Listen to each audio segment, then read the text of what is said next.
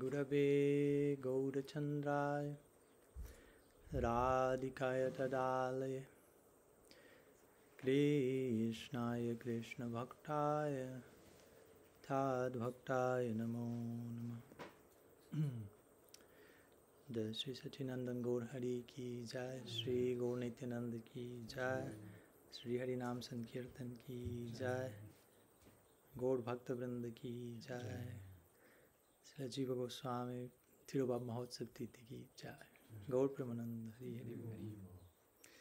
so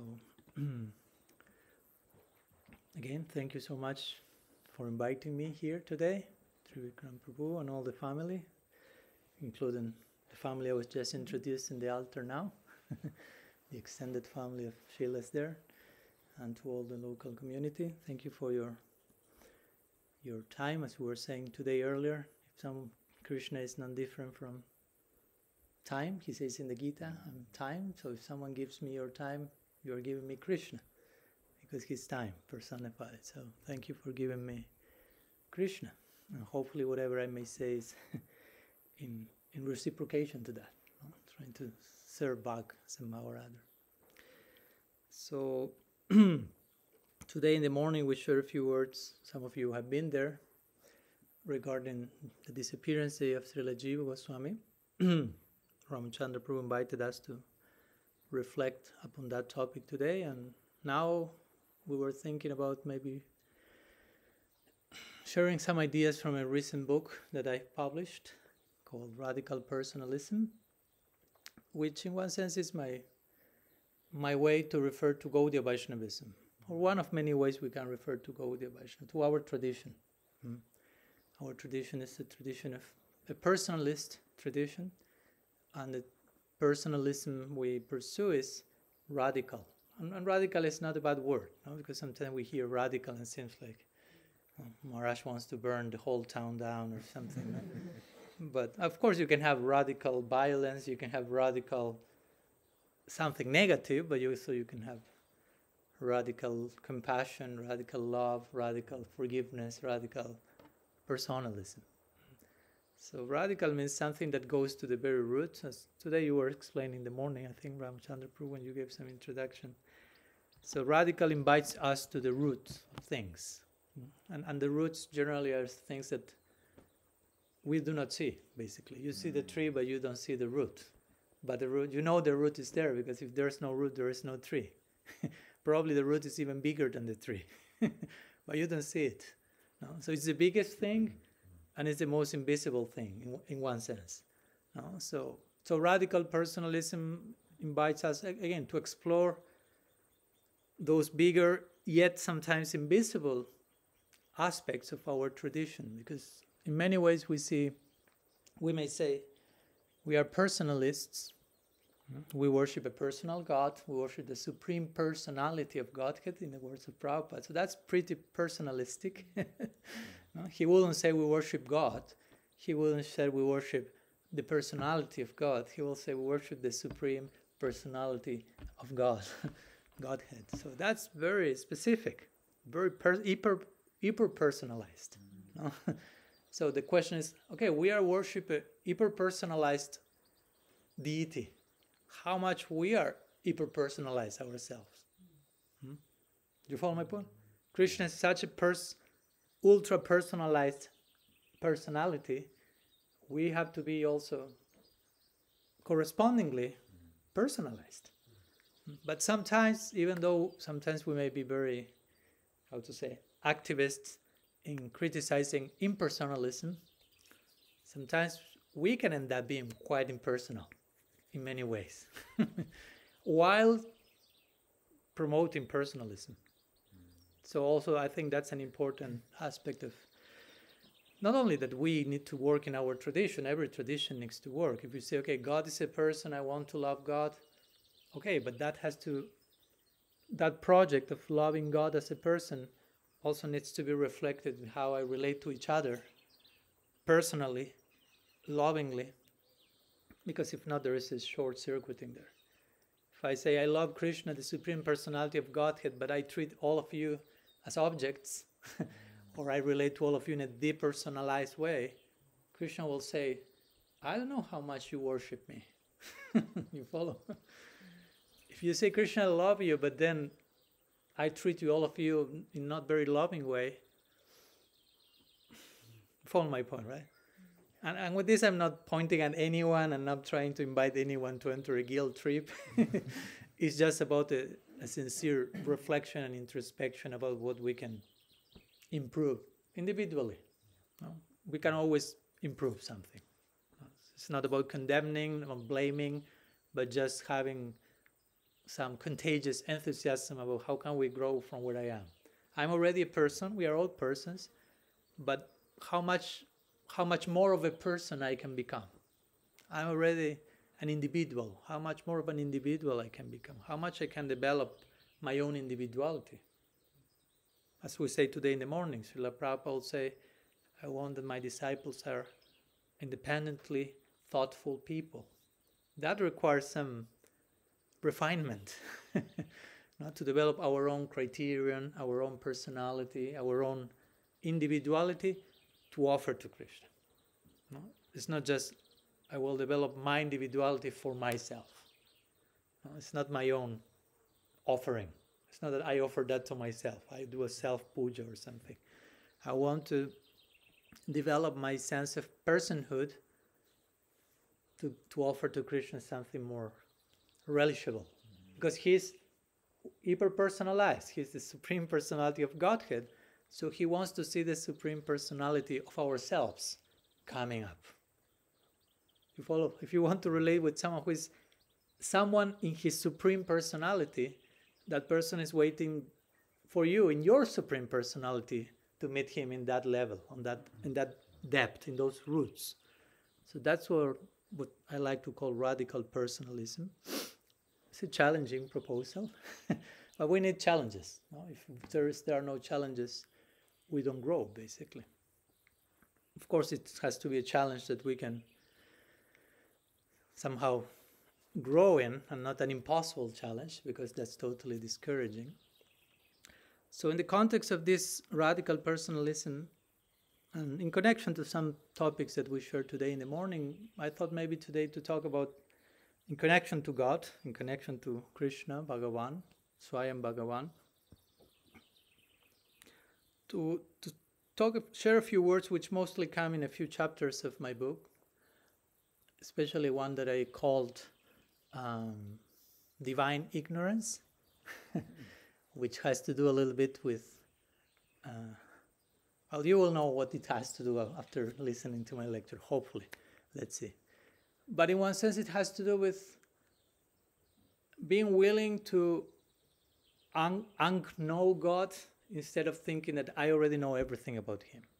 Mm. Sometimes we may need to deconstruct some ideas so we can continue knowing the person. If I'm too sure that I know who you are, maybe that certainty, we talk about that today, certainty. If I'm too certain about who you are, that certainty may not allow me to know who you are in a deeper way because I'm too sure that you are this. So, what to speak if we have that idea with God, the unlimited? Hmm. so, I want to, to share a few words today about how our ideas about God, our idea of God does not equal God. I have an idea of who Krishna is, but Krishna is not limited to my idea about him. Follow my point? I don't want to make a play of words. We have an, each of us, if I ask you who is Krishna for you, you will share something, hopefully. And I'm not saying that your idea is wrong. I'm just saying be careful of limiting Krishna mm. to only that. Follow. You can have a very accurate idea about Krishna as he is described in the scriptures, in Parampara. Have nothing against that. but we have to be careful of thinking that's all that Krishna is. Krishna cannot be more than my idea about him. Because in that case, we're making Krishna limited to my capacity to conceive of him. And when Krishna wants to appear in our lives in another form, in a deeper form, in a deeper way, we may not recognize him because we already have our idea about him. We follow. And Krishna may want to reach us in a more intimate way, and we may even reject that and escape from that. This is the famous example that we find in. That's one of the main lessons of the Brahma Vimohan Lila. Hmm. Chapter hmm, 13, 12 and 13 of the 10th canto in the Bhagavatam. As you know, Brahma, first created being in our tradition, and he meets Krishna in the beginning of creation. Krishna appears as his guru, but he appears in a more formal way, so to say. He doesn't appear in the full informality of Vrindavan. He appears more in front of Brahma like a guru, not like doing Gyan Mudra, like instructing the disciple and sharing some Upanishadic wisdom and telling what to do for the creational functions, but speaking more like in a more um, what's this word? Um, ah. Krishna is remembrance and forgetfulness. Like more formal, but I want to use, use another word. But it's anyhow, you get my you get my, my idea, yeah. Sorry? Are you meaning familiar? Like No, the opposite of that. the opposite, there you go. Yeah, yeah, yeah. Anyhow, you understand, but my like a more um, Reverential. Yeah, yeah, it's it's in the tip of my tongue. It won't come now, as you know. I will continue speaking. I will come half an hour later. No? So in that tone, Krishna talked to Brahma, and Brahma got that idea of Krishna. Okay, that's Krishna. That's Krishna. That's my guru, Krishna. Krishna is Brahma's guru, and that's his God. That's Krishna. So he got his idea. No, hmm. this is Krishna. He put the boundaries. This is Krishna. Everything else outside that it's not Krishna. and, and Brahma interestingly asked Krishna at one point, and Prabhupada confirms that in the purport. One point Krishna shook hands with Brahma. Interestingly. And Brahma felt like, oh, I like this. Because generally you are not like shaking hands like with God, no? Like so Brahma was like, oh. And, and, and the commentators, Prabhupada, Vishwanath Chakravarti Thakur, they say, at that moment, Brahma wanted to have Sakhya Rasa with Krishna, hmm. like friendship. He wanted, oh, I'd like to be your friend. He didn't say that, like, how to figure this out, but that desire sprouted in him. So then a few years passed of Brahma, which for us means quite a little bit more. and eventually, that desire that Brahma had, remember, Brahma had this idea of Krishna, but also this sprout of I want this friendship. So Krishna said, okay, in time we will work on that. and eventually, as you know, we reached the Bhagavatam, 10th canto, chapter 12 and 13, we have the Brahma Vimohan Lila, which is with Krishna kills Aghasur, and it's a whole com- commotion about this demon, giant serpent being killed just by Krishna walking inside of him. And then different demigods come to witness the whole situation, and the news start to spread and, and, and, it reaches Brahma's ears. So he's like, wow, what's going on there on earth? So he goes. No? and when he goes, Aghasura was already killed, and Krishna and his friends resume the picnic they had started before Aghasura was killed. Mm. They had started the picnic, Aghasura appears, so okay, some inter- interruption was there. Now they're again in picnic. So Brahma goes, and remember, he has this idea of this is Krishna. No? Okay, there was some sh- shaking of hands, but mostly was the the formal thing, no? the guru instructing disciple in a more serious way. So he had that samskar, that idea. And suddenly he arrives to Vrindavan, and Vrindavan is precisely not the land of formality. Mm. no, their God is at home. No? He doesn't wear shoes, he's barefoot. No? Vrindavan is God at home. No? Like if you go to visit someone, if it's a formal visit, the person won't receive you barefoot. No. It will be a whole like list of bureaucracy and protocol and good morning, hello. What if the person is God? No. like if you go to see the president of New Zealand, whatever, I mean, I don't know if you would like to, but I don't know what's the political local situation, but let's say that you go to visit him. If it's your intimate friend, he may be just in shorts and any t-shirt and like barefoot. But if he doesn't know you, will be suit and tie, and it won't be at his home. It will be in the presidential house, and you have to go through 108 filters. and you have to know the protocol and how to like they, do in Britain with, with the queen or the king. You have to bow down like here, and you have to know how to say what to say, what not to say. That's even more important. Mm-hmm. and all these rules and regulation endless. So God Vaikuntha, Vishnu, Narayan, that's one thing. That's God at office, working. But in Vrindavan, that's God at home, full informality. So Krishna is having a picnic. Generally, you don't imagine God in a picnic, but here you have it. So Brahma is coming with his idea of Krishna, this, and suddenly he sees Krishna in a circle, sitting on the floor, barefoot, eating with his hand, with his left hand, mm. breaking all etiquette. all his friends are eating with him, and I mean, one layer of another of Brahma's head exploding basically because he sees, and Brahma, on top of that, one name of Brahma is Vidhi, as you may know in the Bhagavad, and it says if you perform all the Varna ashram duties perfectly, which is basically impossible, almost, because there are so many rules, so many things to do, what not to do, where to look, in which direction. 100 lifetimes of doing it without single mistake, you can be born as Brahma. So that speaks how much Brahma is acquainted with all this world of protocol. So he's coming to Vrindavan, being that person, having this idea of Krishna, and Krishna is shattering that world in pieces. In one sec, he's just sitting and laughing and eating with left hand and tasting from his friends' picnic lunches and putting, and his friends are, are tasting her own thing. I say, wow, this is so good, Krishna, try it. And they put that on Krishna's mouth directly, their own remnants.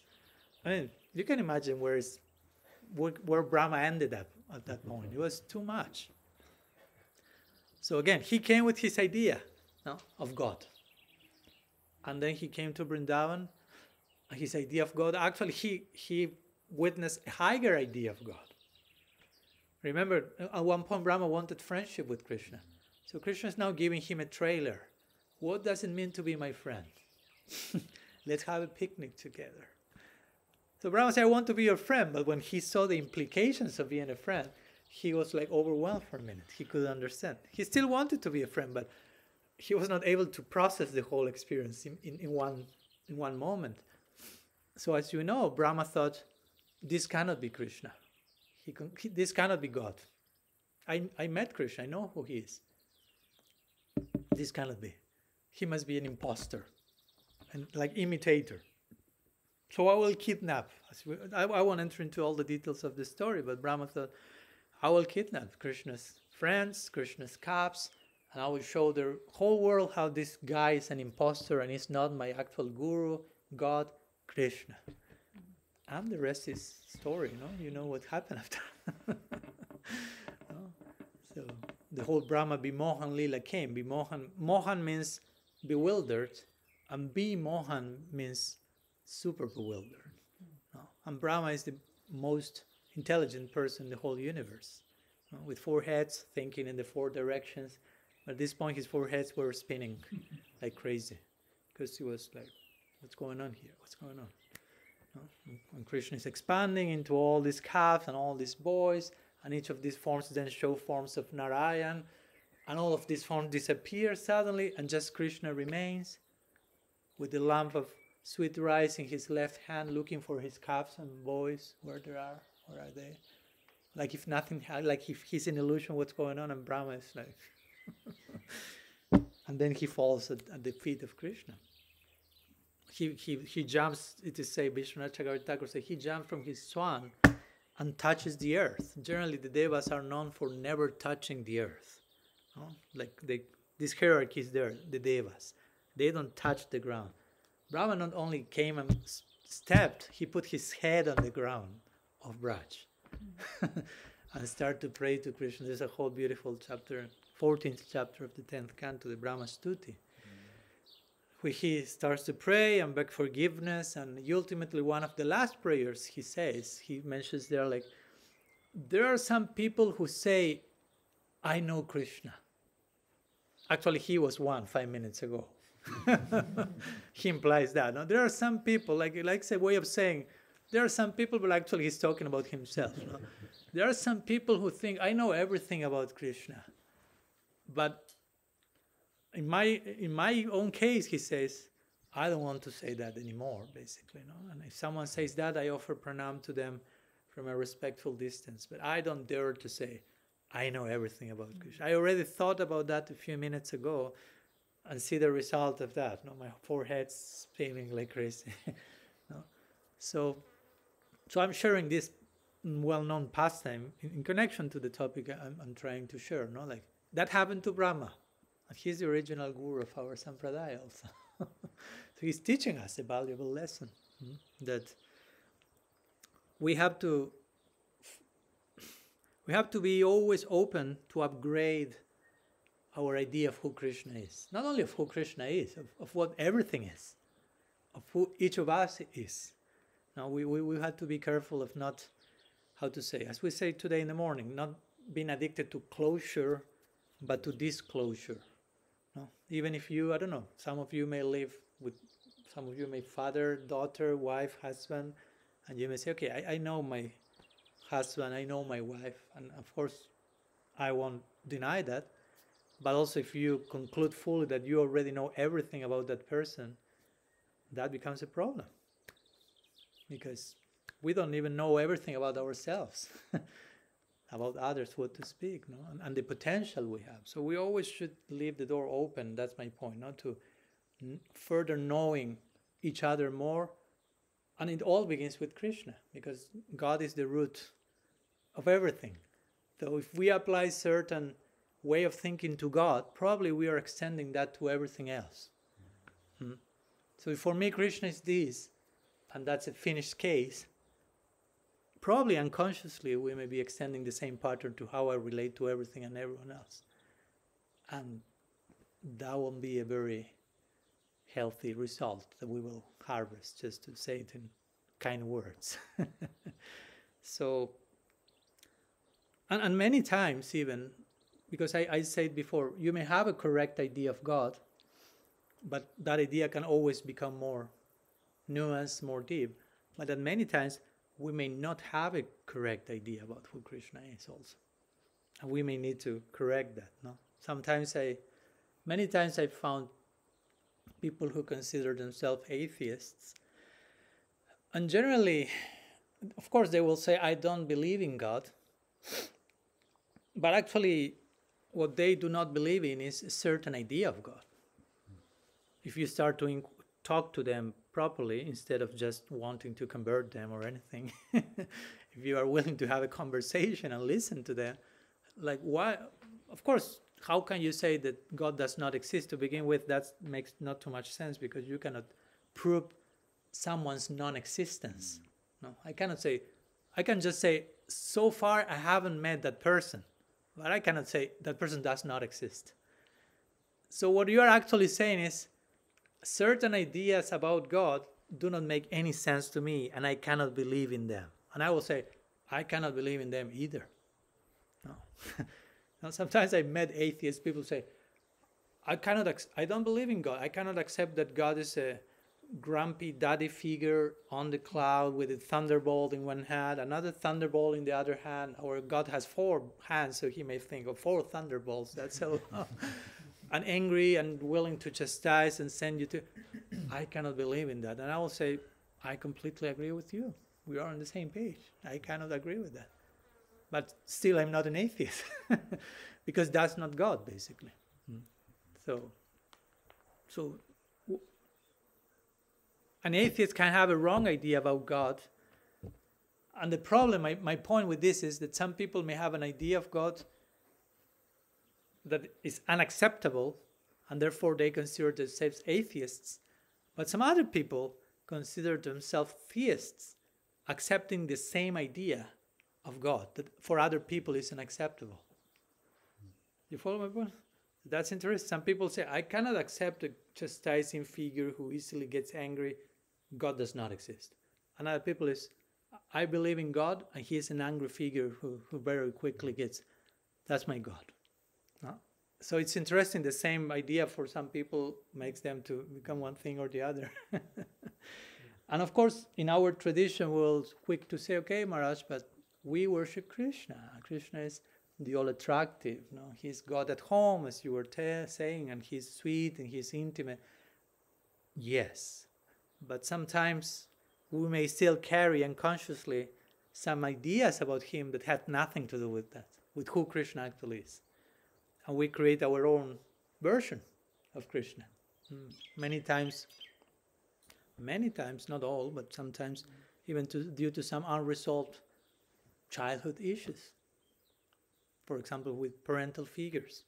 Now, the other day I was reading a book that they made the research. It's interesting. It's regulated atheism, but it's interesting to say like 90% of people who consider themselves atheists, and this is a very exhaustive research, those, that 90% have problems with their father figure at childhood. that's a number, 90%. So that's something to think about, right? And again, we may say, well, but I'm not an atheist. Yeah, I agree. But if we have some unresolved human issue from the past, that even may get in the way of our theism and of how we conceive God. Like, like we were like we were talking, for example, today in the morning. I've met devotees uh, that sometimes, for example, some time ago, I, I was talking with with one devotee, and she she was she was suffering a lot, and she told me, Maharaj, um, I'm I'm very how to say. Yeah, I'm in deep anxiety because I'm not able to finish my 16 rounds. and I, love ma- I know many enter into the neur- neur- neurosis uh, chamber because of this. and I'm afraid that Krishna will, at the end of my life, send me to a, to a non human body because of that. Uh, and I was like, Do you think that Krishna is such an ugly person? Mm-hmm. Because, because she was like, I'm sincerely trying, but I'm having these other engagements. I don't have time. I'm having some, but I want to be a devotee. I want to give myself. And she, and she was crying. I mean, she was not like looking for for this a blessing from the Swami to no, you follow my point, no? No, no, not playing the victim, so I can. Okay, no problem. You can continue, and Krishna. I, I will talk to Krishna. We'll make the making. We'll make a new contract for you. There are always exceptions to the rule. No problem. no, no, no. She was really wanting that, but somehow not being able and suffering like hell for that. Especially this idea, Krishna is angry with me. She, he is not happy with this, and probably I will lose the human form of life. So I was almost in tears myself witnessing that. I said, no, no, no, no, no, that, that's not Krishna. Mm-hmm. No, well, at least that, that's not my Krishna. no. and, and, we try to develop this idea no, on how we can um, how we can really develop this idea. Okay, that's who Krishna is, and, and engage in practice and engage in life with that idea. Thinking he's angry, he doesn't like me, he may take me to a peak body in the next lifetime. and it's all fear and it's all anxiety and it's all like, I mean, I don't think you you will feel very much attracted to that person in one sense. no, it's, you are more afraid than anything else, and, and, that's not the type of relationship you want to have with Krishna. Fear is, in one sense, the opposite of love.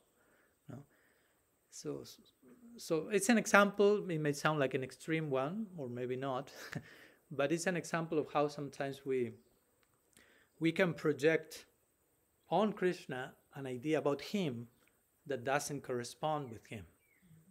And he's not that, but we became convinced that he's that. And we are convinced, and nobody can change our mind.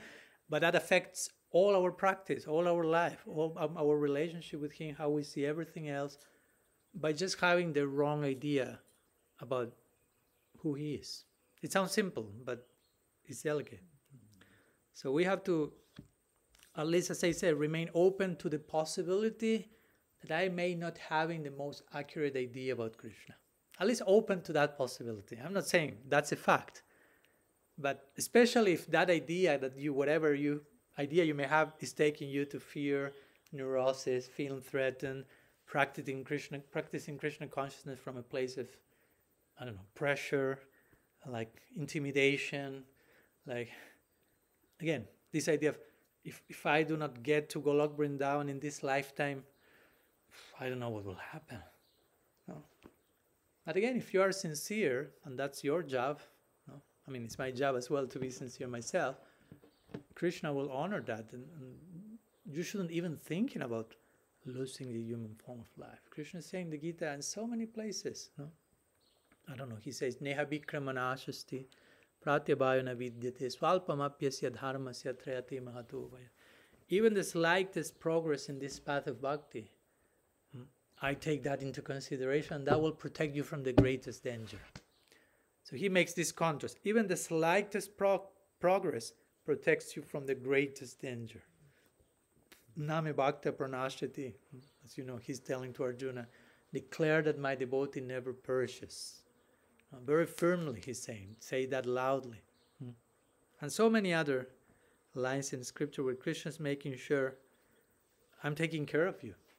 Hmm. And actually, that's the main aspect of Sharanagati for us who want to practice surrender is Krishna is protecting me. Rakshishyati vishwaso goptritu ivaranam to trust that Krishna is protecting me and to accept that He's maintaining me. And to trust that, no? not to feel at any moment He will throw me to hell or who knows. that's, that's not Krishna. He's a person, He's sensitive, He has a heart. he appreciates our, oh, thank you, our sincerity. So, so it's important that we remain willing to to meet him as he is. No? Srila Prabhupada said the Bhagavad Gita as it is. So we meet the Supreme Personality of Godhead as he is. No? Not, as, as, not as we think he is, but as he is. and many times that implies we being willing to let go of certain ideas that may not be the most accurate, like Brahma. Again, Brahma is our guru, he's teaching us. He has certain idea of Krishna.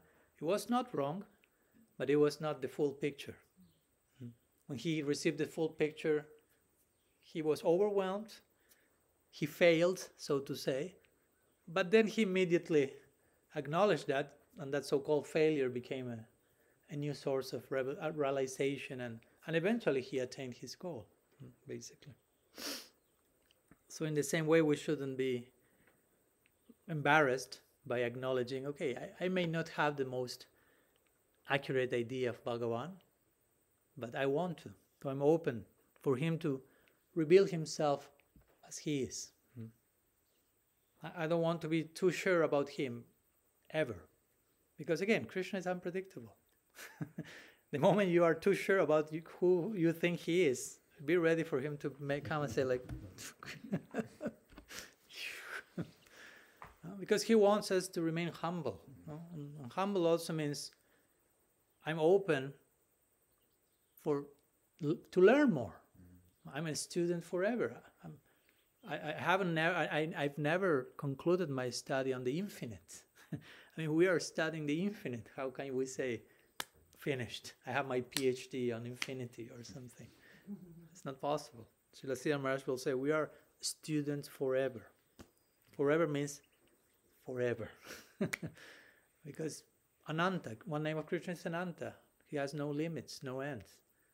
In the Bhagavatam, there are many verses where Krishna himself says, I don't know myself fully because I'm constantly expanding. I'm always discovering something new. Imagine, God Himself is saying that.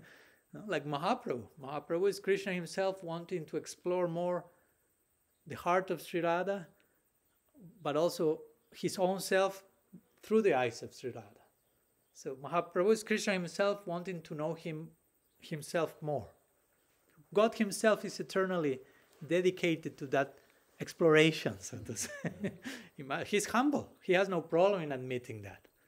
No? It's not like, oh no, I should I should present myself as knowing everything. No, no, no, no, no need to do that.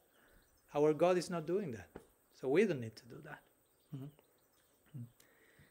And of course, as Gaudiya Vaishnavas in our particular tradition, we have this blessing that is but also can be a curse if we don't know how to handle it, that we have so much information about God.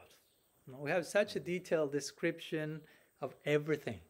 You know, sometimes says say joking. I mean, in which other tradition you come to know which is the name of the uncle bells of Krishna? Mm. no? I mean, to begin with, in which other place you get to know that God uses uncle bells?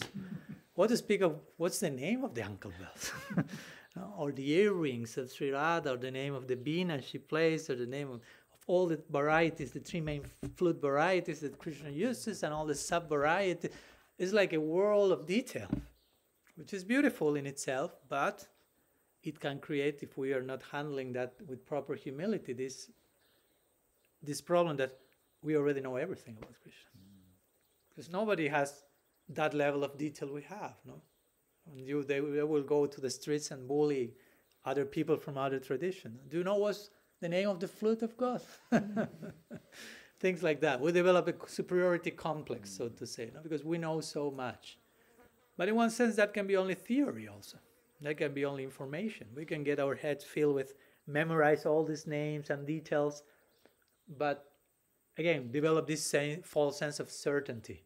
Now I know God. Now I, I grabbed Him. I control Him. That's it. That's Maya basically. No, Maya means the tendency to that which Prabhupada will say many times. Maya means that which can be measured.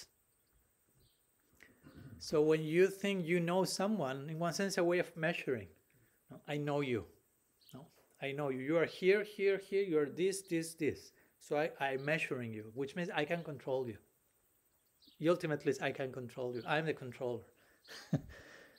so watch out for thinking like that with with the supreme controller. Hmm. so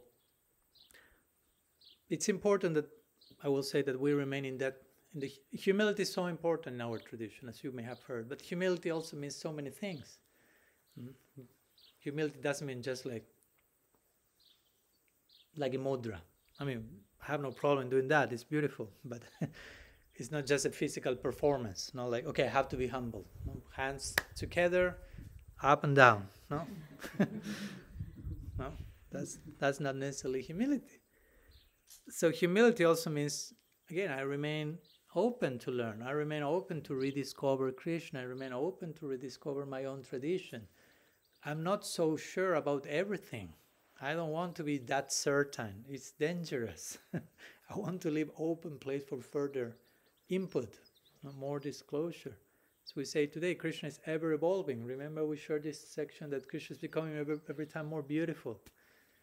So if Krishna is becoming every time more beautiful, I have to catch up with his increased beauty. I cannot say, okay, I, already know Krishna, but he already became more beautiful. So I, I don't know that new level of beauty. I have to catch up with that. he became more Krishna because Krishna means the all beautiful. The all beautiful becomes more beautiful means Krishna becomes more Krishna. So I know who Krishna is. That's an outdated version now. He's already something more. That's why in the Lila in Vrindavan, every, everything is going on. Everything is trying to catch up with this increased beauty and harmony. It's not like, okay, let's take a break for two weeks or something because like it's it's exhausting. No, nobody's complaining.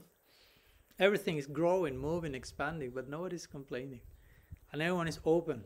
Now this is the symptom of love. Rupa Goswami says, Anurag, one of the developments of love, Sneha Mam Pranay Rag Anurag Bhav Mahabhav. Anurag means the symptom of Anurag is when you love someone and you see that person you love, every time you see that person, it feels it's like the first time you're meeting that person.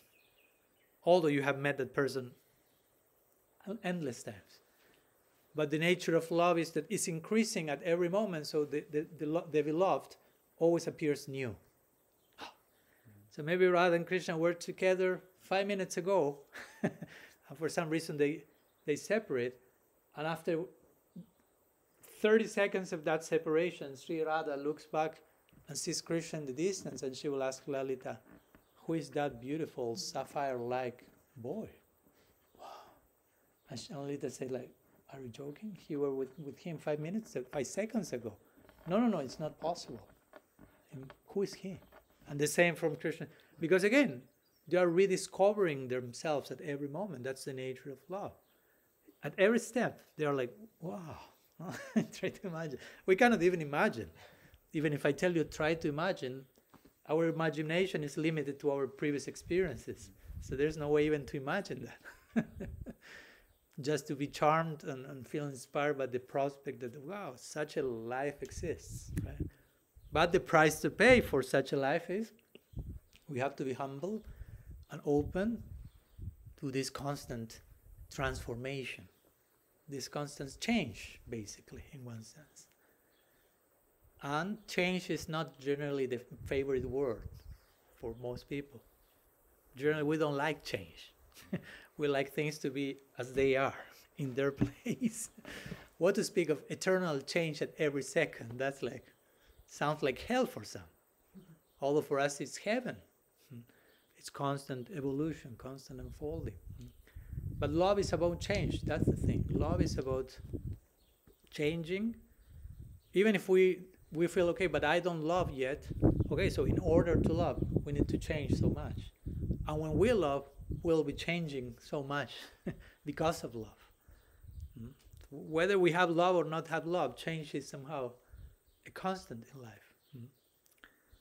And so we have to make peace with the idea of change because spiritual life is all about change. We don't come to Krishna consciousness to just remain the same way we were before Krishna consciousness. And let Krishna consciousness adapt to me. let the whole environment change so I don't change. That doesn't sound too generous. No? You establish a relationship with someone and say, I'm just expecting that you change everything you need to change so I don't change anything. I love you. no, no, no, no. That's not that's not love. No?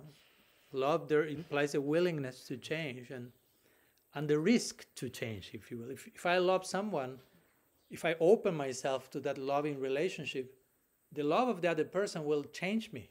I will become a different person by receiving the love of someone else. Not like some of mm. you are parents. And you have a kid. To give an example among many, and, and that new entity change you are another person eventually. It tra- transforms you. You open yourself to to affection to love to that unique interaction. You are no longer the same person before that. Are you willing to let go your previous sense of self to become a new sense of self as we were talking today in the morning die to live die to live it's a constant it's a constant movement so so that's basically the idea, and it all begins again with with God. He's the root of existence. Everything emanates from Krishna. Ham sarvasya prabhavo matasarvam pravartate, Krishna says in the Gita. Everything emanates from me. So however we however you treat the root, the whole plant will be affected. Let's put it like that. No? Bhagavatam is saying, you water the root, the whole plant will be nourished. Okay, but if you mistreat the root, the whole plant will be ruined. So, in, in, the way we approach the divine, somehow or other that will color the way we see everything else. So, I wanted just to make that main point today that our idea of God does not equal God. Mm-hmm.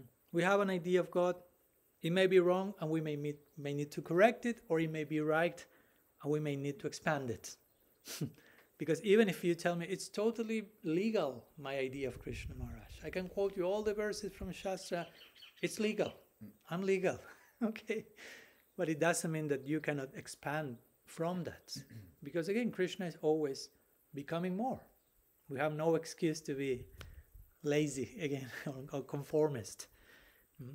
Krishna wants something exciting with us. He wants a relationship that is dynamic, that is moving, that is alive.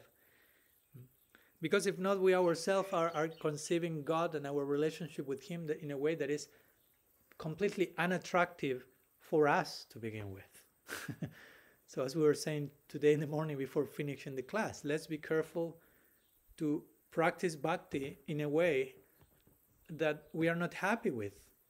Because the more we practice, the more rejection we develop to that. And we hear, but you are supposed to do that for eternity. So imagine if you're you start to think, okay, I don't like bhakti, and I'm supposed to do bhakti for eternity, and I don't like it. I won't do something for eternity. I don't like it. I will go somewhere else. No, no, that's not the idea. The idea is practice bhakti in a way that is susukam kartum, as Krishna says in the Gita. It has to be executed with joy. Of course, there, are, there is suffering, there is problems, there is trauma. That's, that's there. But that doesn't do away with the fact that bhakti should be executed with, with joy, mm.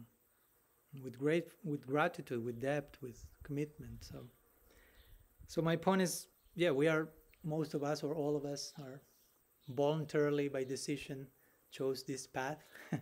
so we want to tread the path of bhakti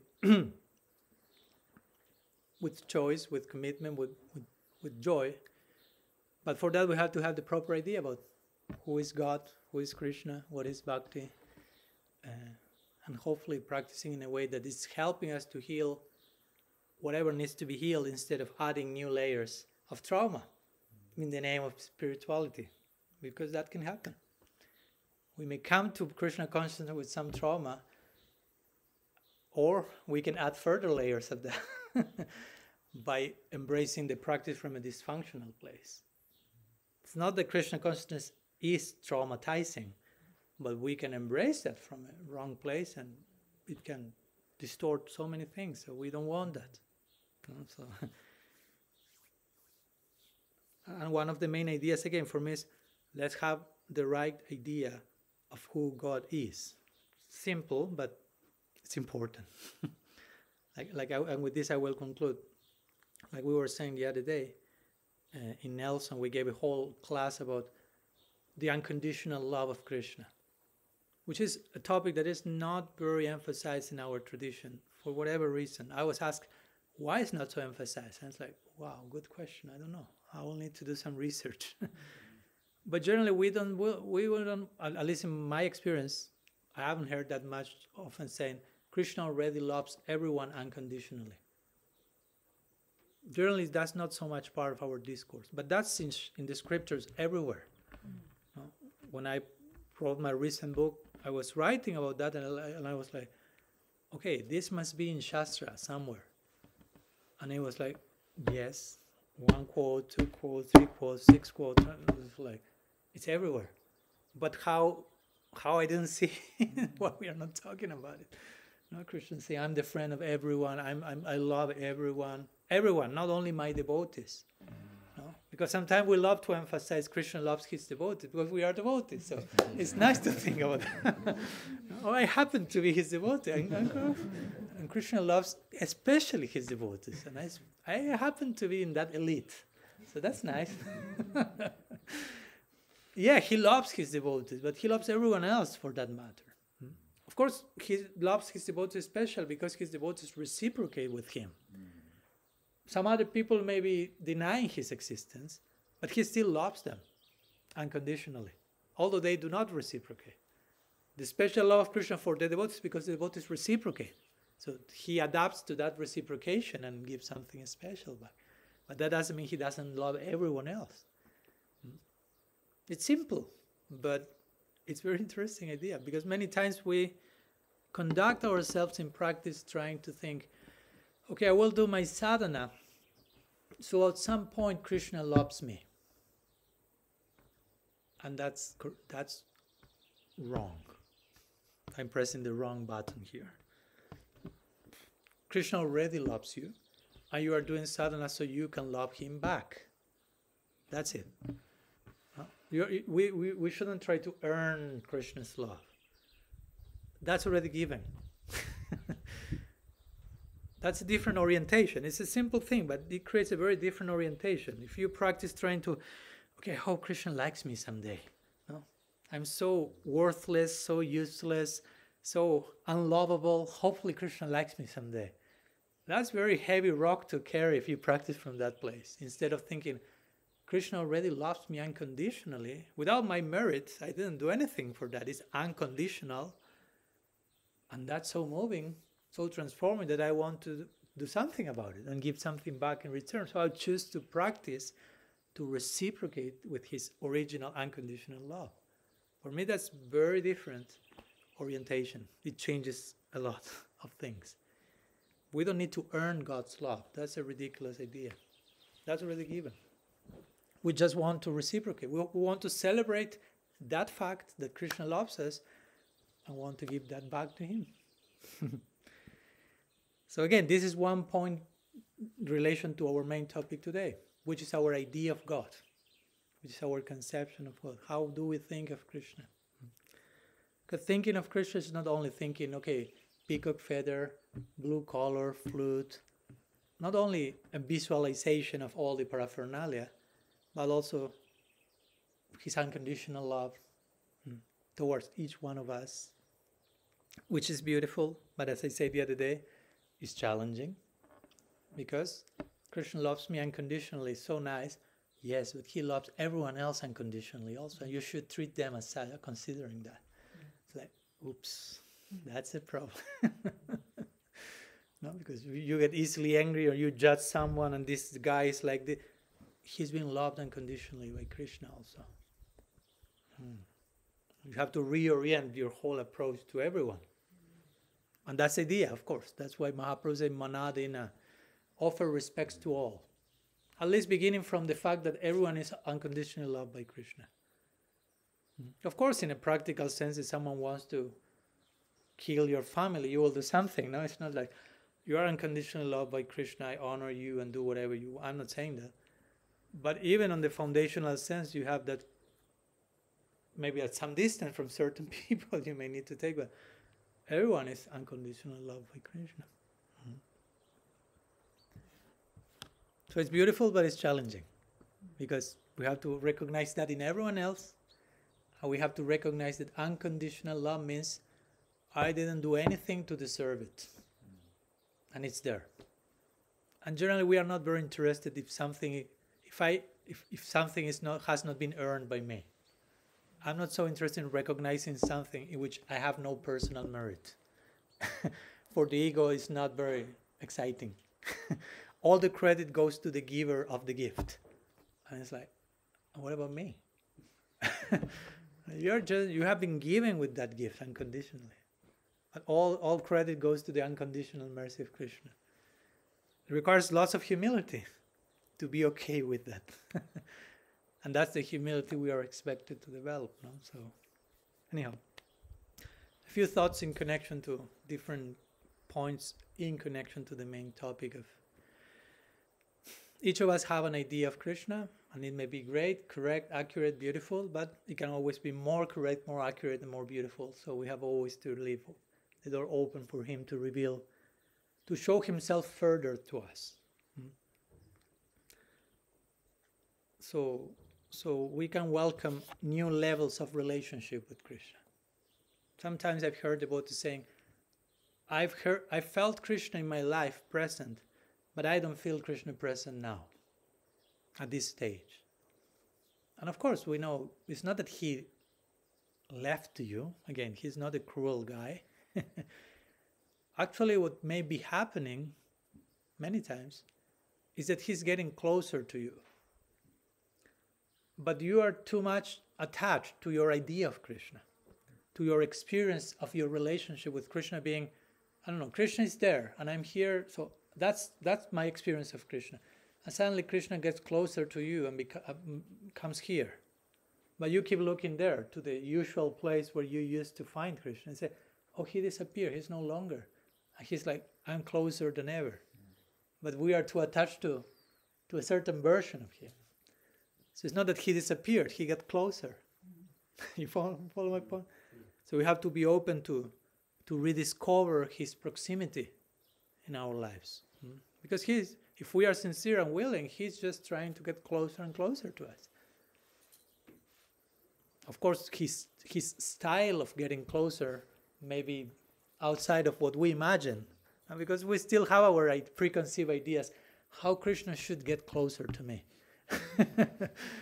but that's his prerogative. He knows how to do that. We cannot just, Krishna, please come closer to me, but in this, this, this, this form.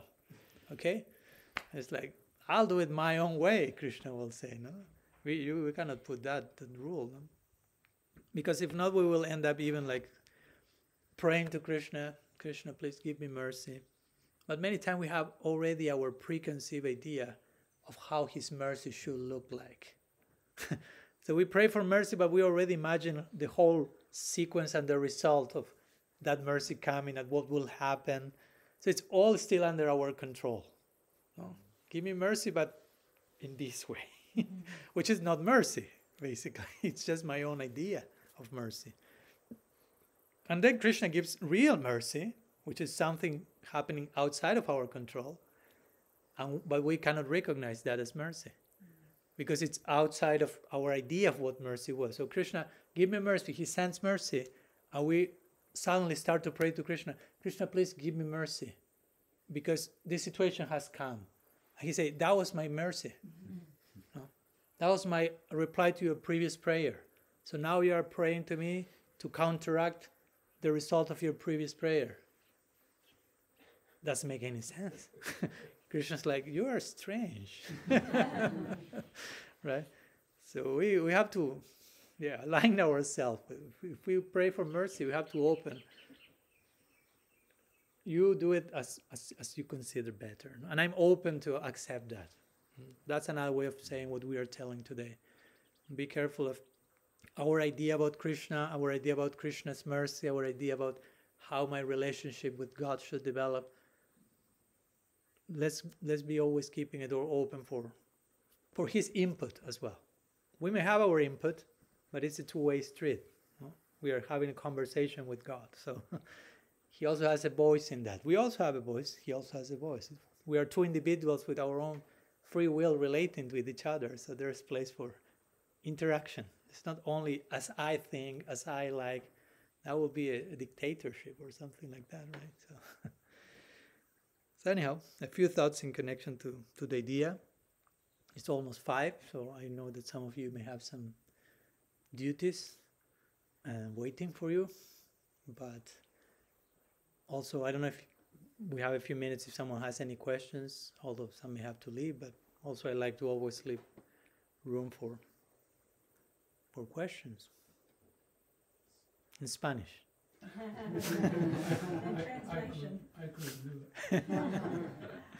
um, to extrapolate from that, like sometimes we think we should give all the burden to Guru or to Vaishnavas who can work it out for us. We have our idea of Krishna side, but it's pretty foggy. So the Guru will reveal it to me Mhm. we have this, I suppose, I don't know if it's our tradition or not, but it seems to be that emphasis there. The guru will do it for it, it can do it for us. It can open our eyes to the that. What's, what's your take on that? Okay, that's a good point. Yeah, that's another class in unto itself, as usual. But a few words we can share. Of course, we, we don't deny these ideas of Magyanati Mirandasa, Gina Anjana Shalakaya. No? The eyes are open with the salve of knowledge. But my thoughts on that, as you may imagine, are not also that the Guru does all the magic, so to say, and we are just like passive consumers of of the Guru's grace. No, like just Gurudev, give me, reveal everything, show me. I'm just keep, I'm, I just keep waiting, and you show me everything, or you just tell me what to do, and I do. The Guru also wants to see some initiative on our side. No, I mean he wants a a relationship. No, he was ideally, ideally, the Guru should be concerned with with the disciples' individuality also. No, that the disciples start like we say in the morning. Prabhupada would say, "I want my disciples to be independently thoughtful people. I just don't want to tell them what to think. I want to teach them how to think. That's not the same." how to think and you think for yourself not what to think in the beginning of course what to think this is like this like but eventually how to think and you fly with your own wings so in the same way yeah the guru gives knowledge also you have to do something with that knowledge uh, it's the duty of the disciple to to process that knowledge properly because a guru can be given a lecture with with 100 people but it's not that everyone is understanding the same thing or properly. So it, we have a duty to what do I do with that? No? Or even Gurudev, give me mercy. Mercy comes. What will you do with the mercy now? You have to do something, not keep asking for more mercy. Because sometimes we may we may become just like mercy, give me mercy, give me mercy, and, the wind will blow back like so much mercy you requested, so much mercy was conferred. What have you done with that?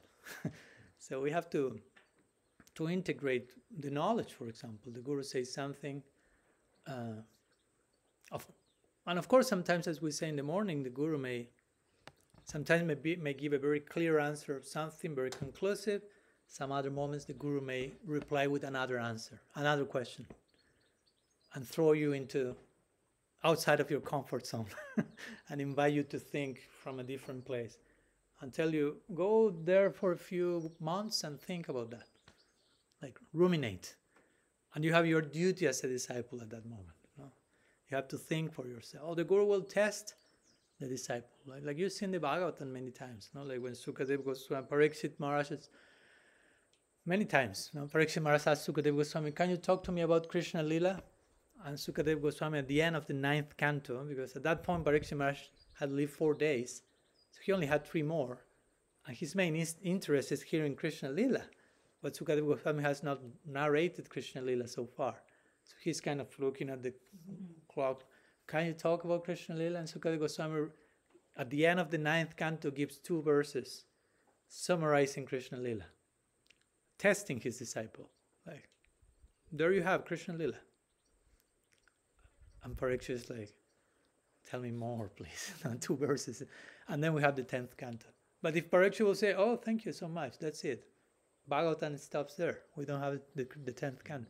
So the Guru is testing also the disciple. Sometimes Parikshit, in the, at the end of the fifth canto, description of the hellish planets, and Parikshit Maharaj full of compassion, asking Sukadev how one can be saved from that. And Parikshit and Sukadev Goswami say, by karma he's giving the wrong answer on purpose. And Parikshit say, no, it's not possible. okay, but Gyan.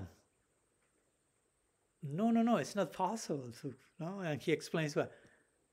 Okay, by bhakti. Okay. So again, the, the guru sometimes will not necessarily immediately show everything clearly, but hint at things and see, test the disciples, see how the whole thing develops. So yeah, I think we as disciples should be uh, not lazy, because sometimes in the name of glorifying the guru, we can over glorify the guru to not do our part.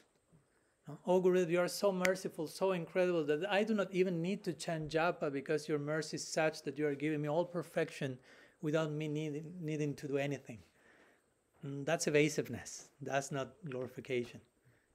No? So the guru has a role, of course, but the disciple has a role. It's a teamwork. The two have to do their thing. When you go to all the main verses in Shastra that describe the, the qualities of the guru, tadvidi pranipatena tashman gurum prapadyata tadvigyanartam sagurum anyhow, all of them. Interestingly, first, those verses describe the qualities of the disciple. Then go to the qualities of the guru. Like implying, it's not enough if you have a guru, a super qualified guru. If you are not a disciple yourself, it doesn't make too much difference. you can have the topmost Uttam Mahabhagavat Paramahamsa Nitya Siddha Acharya of the planet Earth. if you are not there as a disciple yourself, you may not be able to take advantage from that. Mm. So instead of asking, Where's my guru? Where's my guru? you should ask, Where I am as a disciple. I'm in the proper place because, as we say today, the guru may be here, but you are not there as a disciple. I'm not saying guru, I'm not saying guru. so, so yeah, of course, eventually Sri Guru will show Krishna, Sri Guru will show everything clearly, provided we as disciples do our part. No? And gradually that will attract that mercy to, re- to will attract Krishna to reveal himself through the Guru and, and, and, and reach us in that particular way. Yeah. That will be my take. Thank you for the question. Okay. Duty calls. Thank you for coming. Thank you.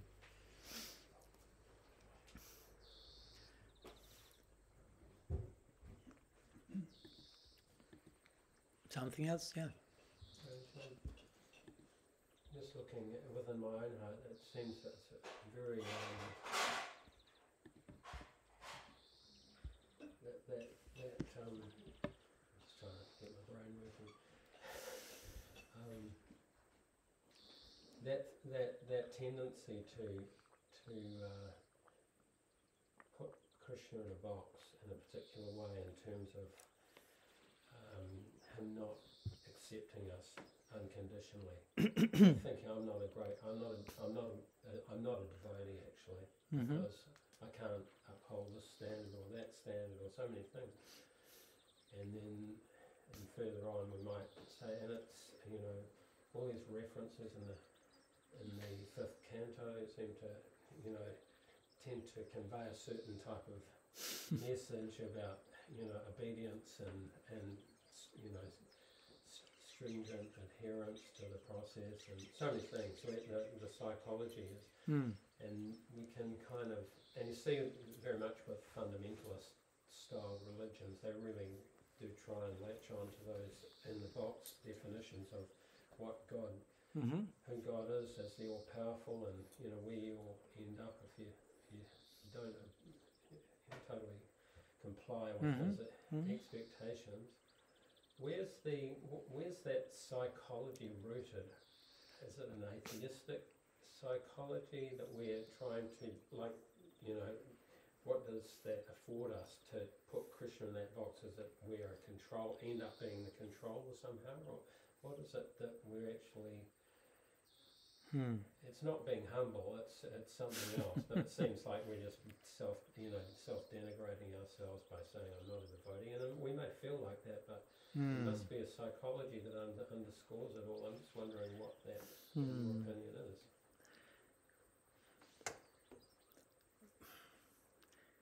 Of course, there are diff- each case is different, so I wouldn't say there's only one answer to your question because every person is different and there may be different ways, reasons why people subscribe to these toxic templates. But sometimes one of them, and many of them happen unconsciously, but one of them is just by by me entering into that space where I self denigrate myself to ex- to the extreme uh, unconsciously again, I don't have to take any responsibility.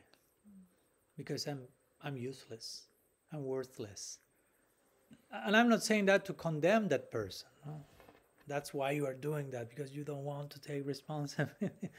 but but that can happen sometimes. We we, we escape responsibility by by and insisting how unqualified we are, while when actually we are we are capable of more, but somehow we we resist upgrade, so to say, because again we may be fearful of of the new thing, whatever comes as a new thing. As I said before in the morning, we may be afraid of of what we don't know. We are afraid of the unknown. So even if I tell you you have a beautiful potential, spiritually speaking, you have a beautiful potential, all of us. But that beautiful potential is unknown for many of us. And just because it is unknown, we may be terrified about it. Because we don't know what's that. We are afraid of what we don't know. Even if it's beautiful, but we don't know what's that. So we, we get afraid and we kind of develop some escape mechanisms. Sometimes maybe entering to that place where I identify myself as incapable. And of course, in many cases, it's because unfortunately some people may have received that narrative from childhood, even. No? I mean, they, they, were, they got convinced that they were worthless. So they are like, yeah, I'm worthless. I have no value. And, and, and, and, somehow the unresolved trauma just brings them to repeat, to go to places where the same thing is kind of reconfirmed, so to say, in one way or another. no? It's like an addiction. no? It's like unhealthy, it's killing you, but you cannot stop doing that. No? So, and I, and I think that's very important. That's why I repeat, I insist on this point of Krishna already loves you, because if you don't have that clear, I mean, that Krishna loves you means that you are lovable. Lovable? Lovable? So if Krishna loves you means you are lovable. on that foundation you can dare to love others. Because if you are really convinced that you are not lovable, probably you, you won't be courageous enough to try to love anyone. you follow my point? If you think I'm not lovable, nobody loves me, probably when, when the possibility of, of, of love comes, you're terrified. Or you feel, I'm worthless, I, I'm not up for that. But if you start with the foundation, Krishna already loves you, therefore, there is something if you in you that is worthy of God's love. Again, it's not my own merit, something I deserve, but we are made, let's put it like that, on something of something ontologically that God loves. I, I have to I, I, I, even have to learn to love that thing in me that God loves. this is the famous quote by Saint John of the Cross in Christianity. He say, "Love what God sees in you." That's intense. That's challenging. That's not so easy. And that's not like a superficial self-love. Like I love me and I'm so incredible and unique. I'm not saying that. I'm saying there's something in you that Krishna loves, and you have to learn to love that thing.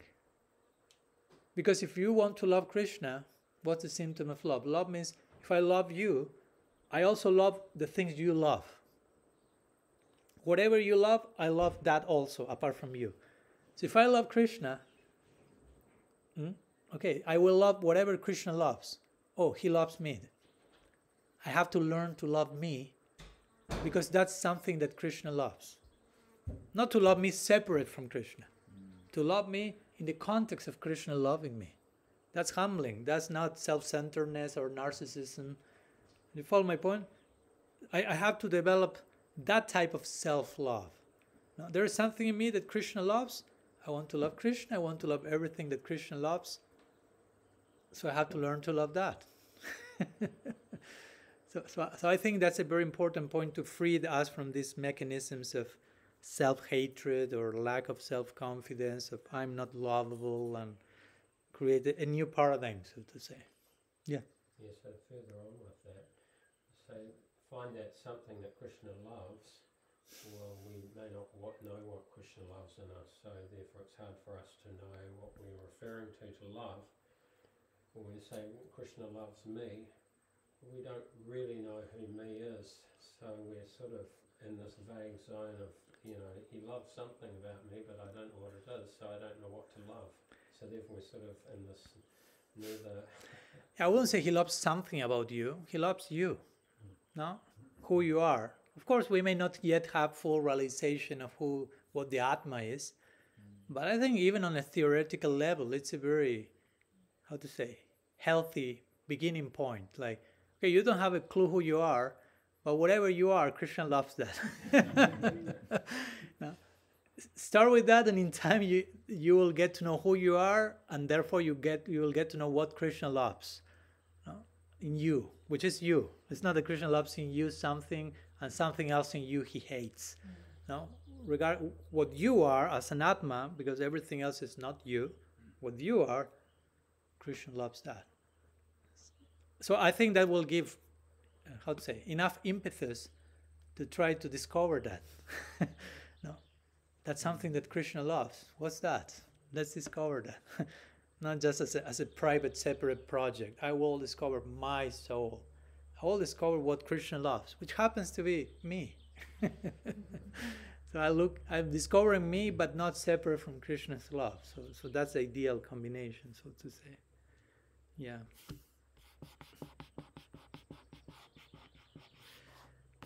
Something else before concluding?